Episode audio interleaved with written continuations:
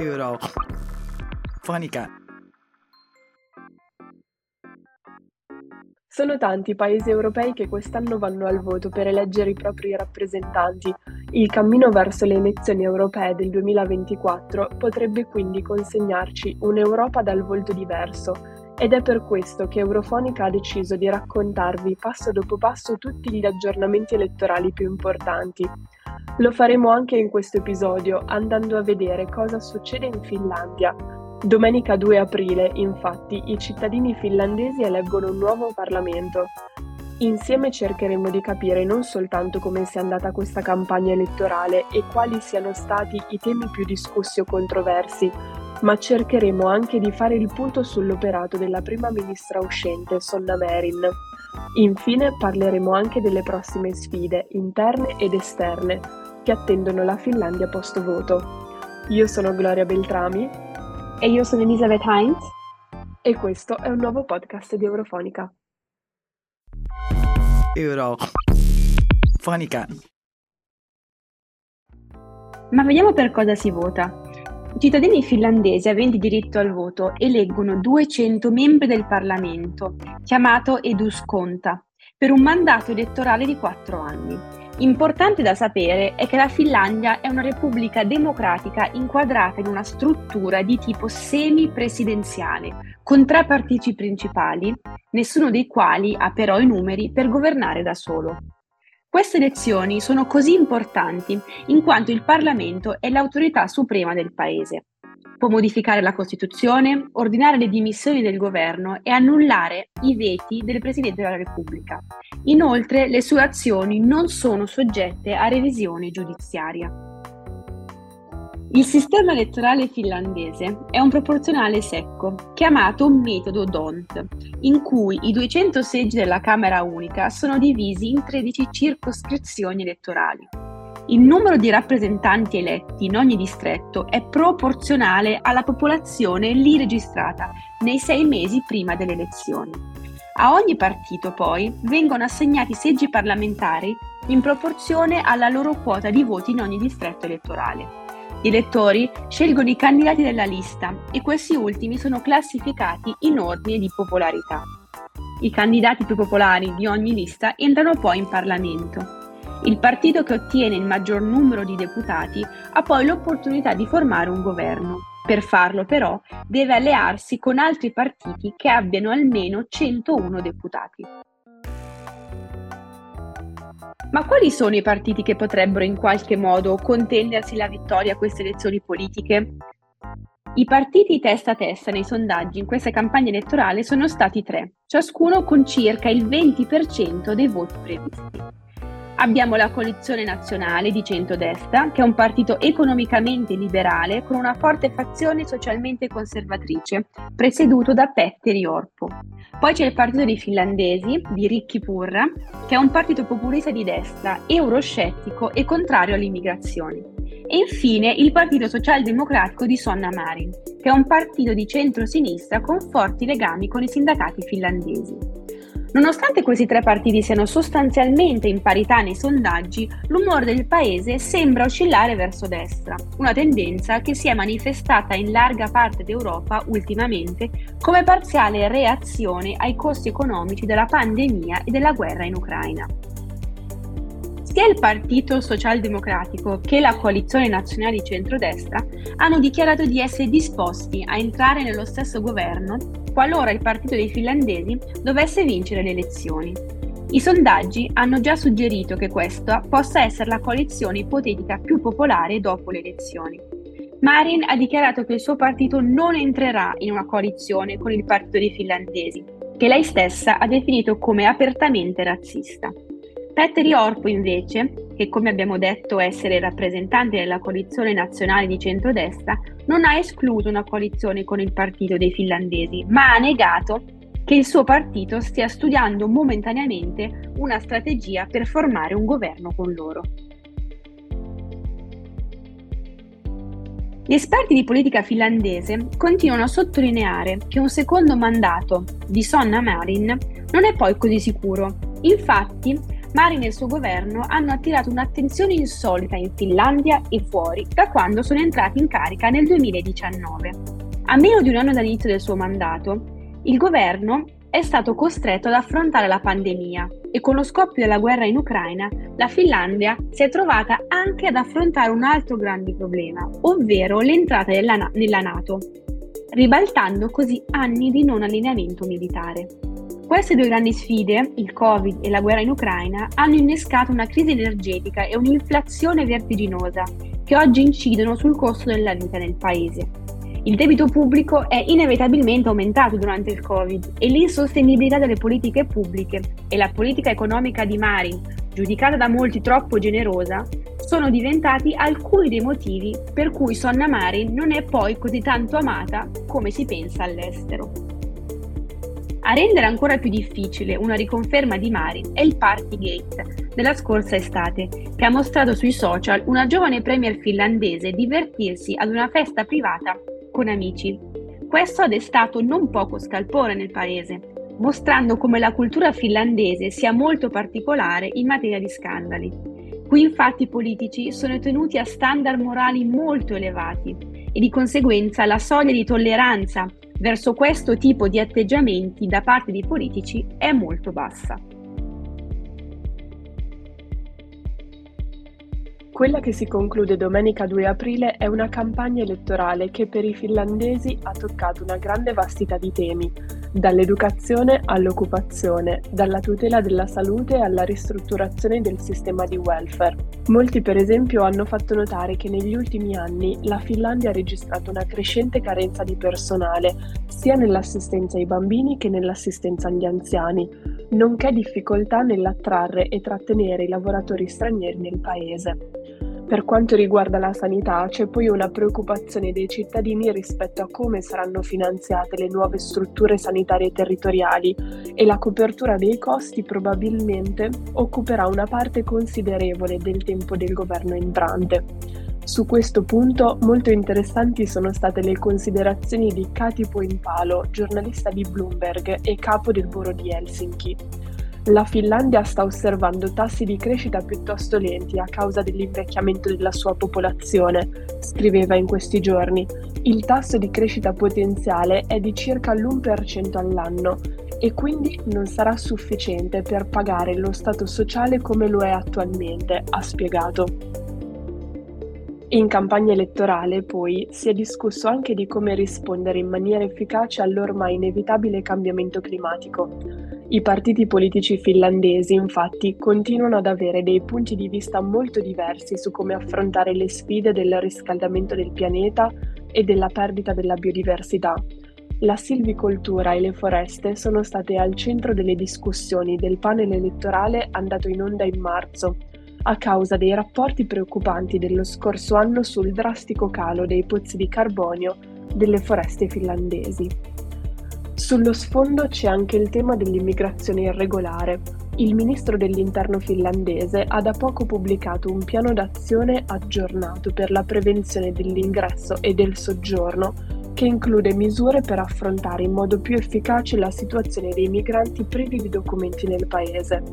Il piano punta a prevenire l'emergere di quella che è stata definita una società parallela in Finlandia, è difficile in realtà stimare il numero di immigrati privi di documenti nel paese, ma secondo l'Associazione dei comuni finlandesi, la scorsa estate c'erano circa un migliaio di persone che vivevano in Finlandia senza i documenti legali richiesti.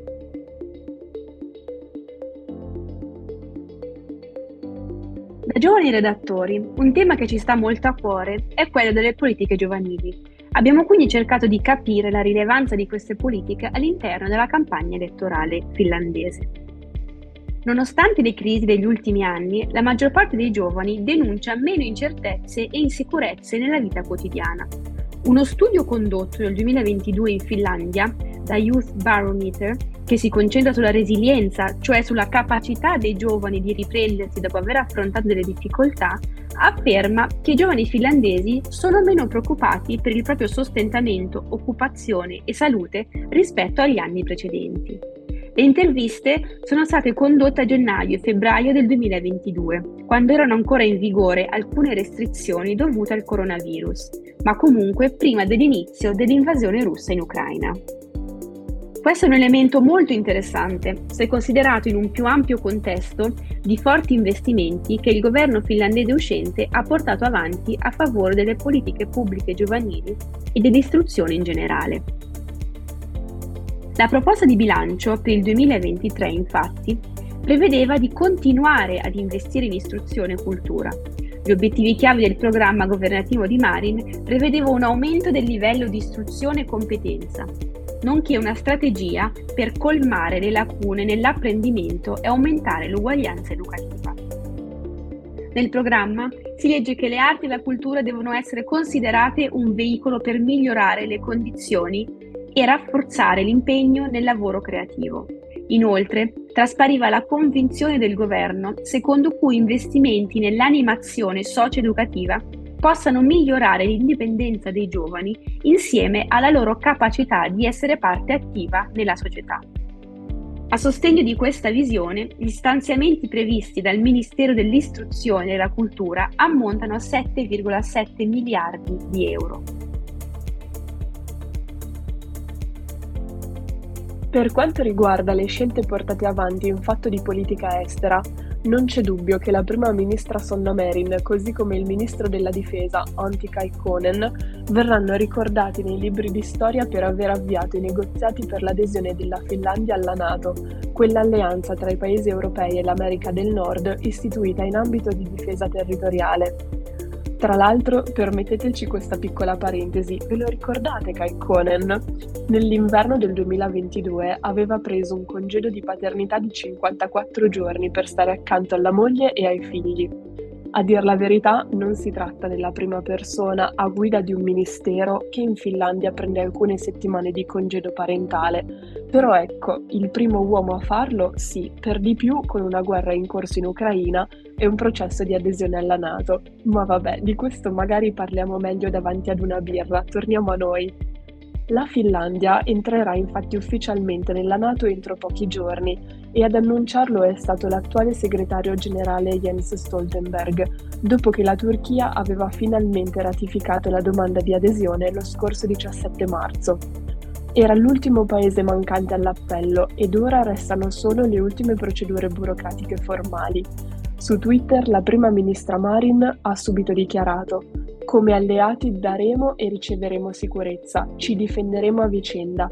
La Finlandia è anche al fianco della Svezia, ora e in futuro, e sostiene la sua candidatura. L'ok da parte della Turchia per quanto riguarda l'annessione della Finlandia nell'Alleanza Atlantica arriva dopo che il premier turco aveva manifestato delle preoccupazioni per il sostegno del paese ai gruppi curdi e per le esportazioni di armi.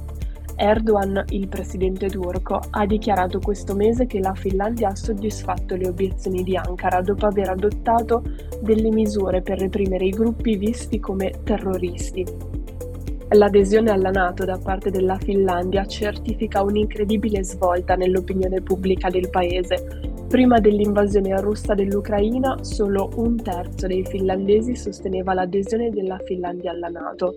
La guerra della Russia contro l'Ucraina ha portato quasi dall'oggi al domani a sostenere l'ingresso, diventando proprio una maggioranza schiacciante. La mossa di Finlandia e Svezia di aderire alla Nato, condannata da Mosca perché spinta dall'isteria russofoba, secondo loro, è un duro colpo per il Cremlino, che aveva giustificato la sua guerra contro l'Ucraina affermando che la Nato si stesse espandendo proprio in corrispondenza dei propri confini. Ironicamente, questo ha spinto la Finlandia a valutare con ancora più serietà l'adesione all'alleanza.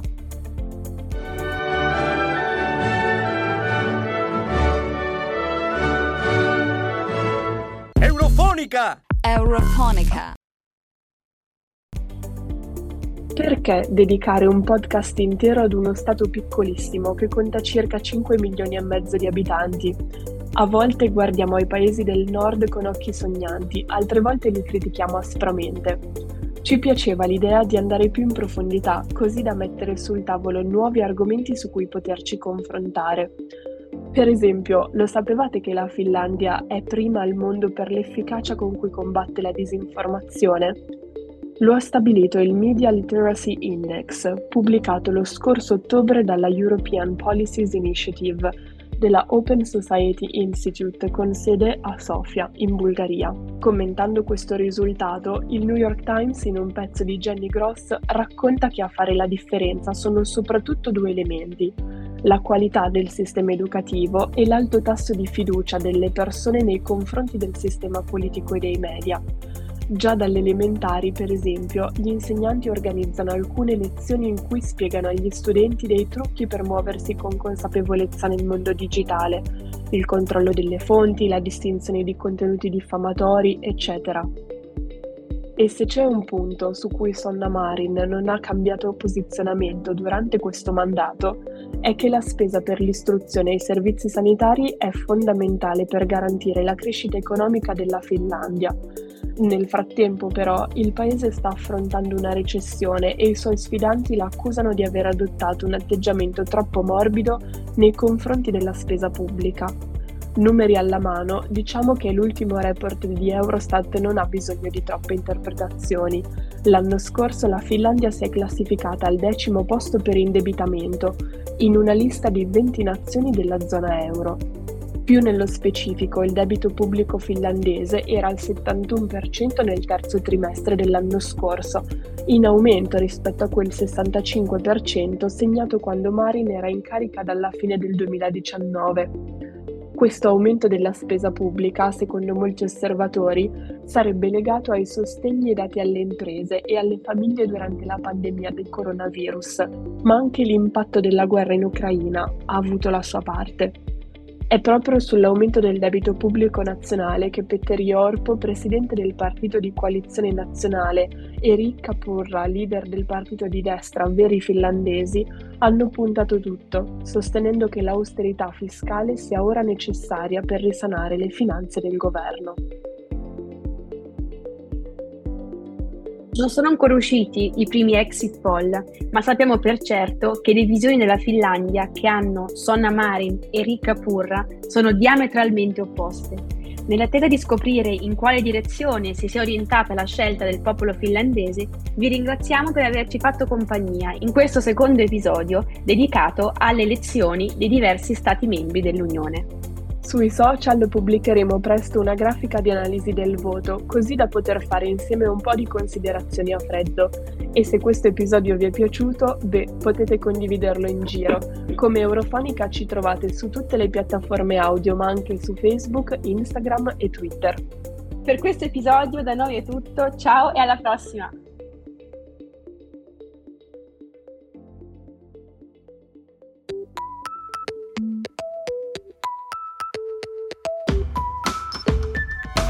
Euro. Fonica.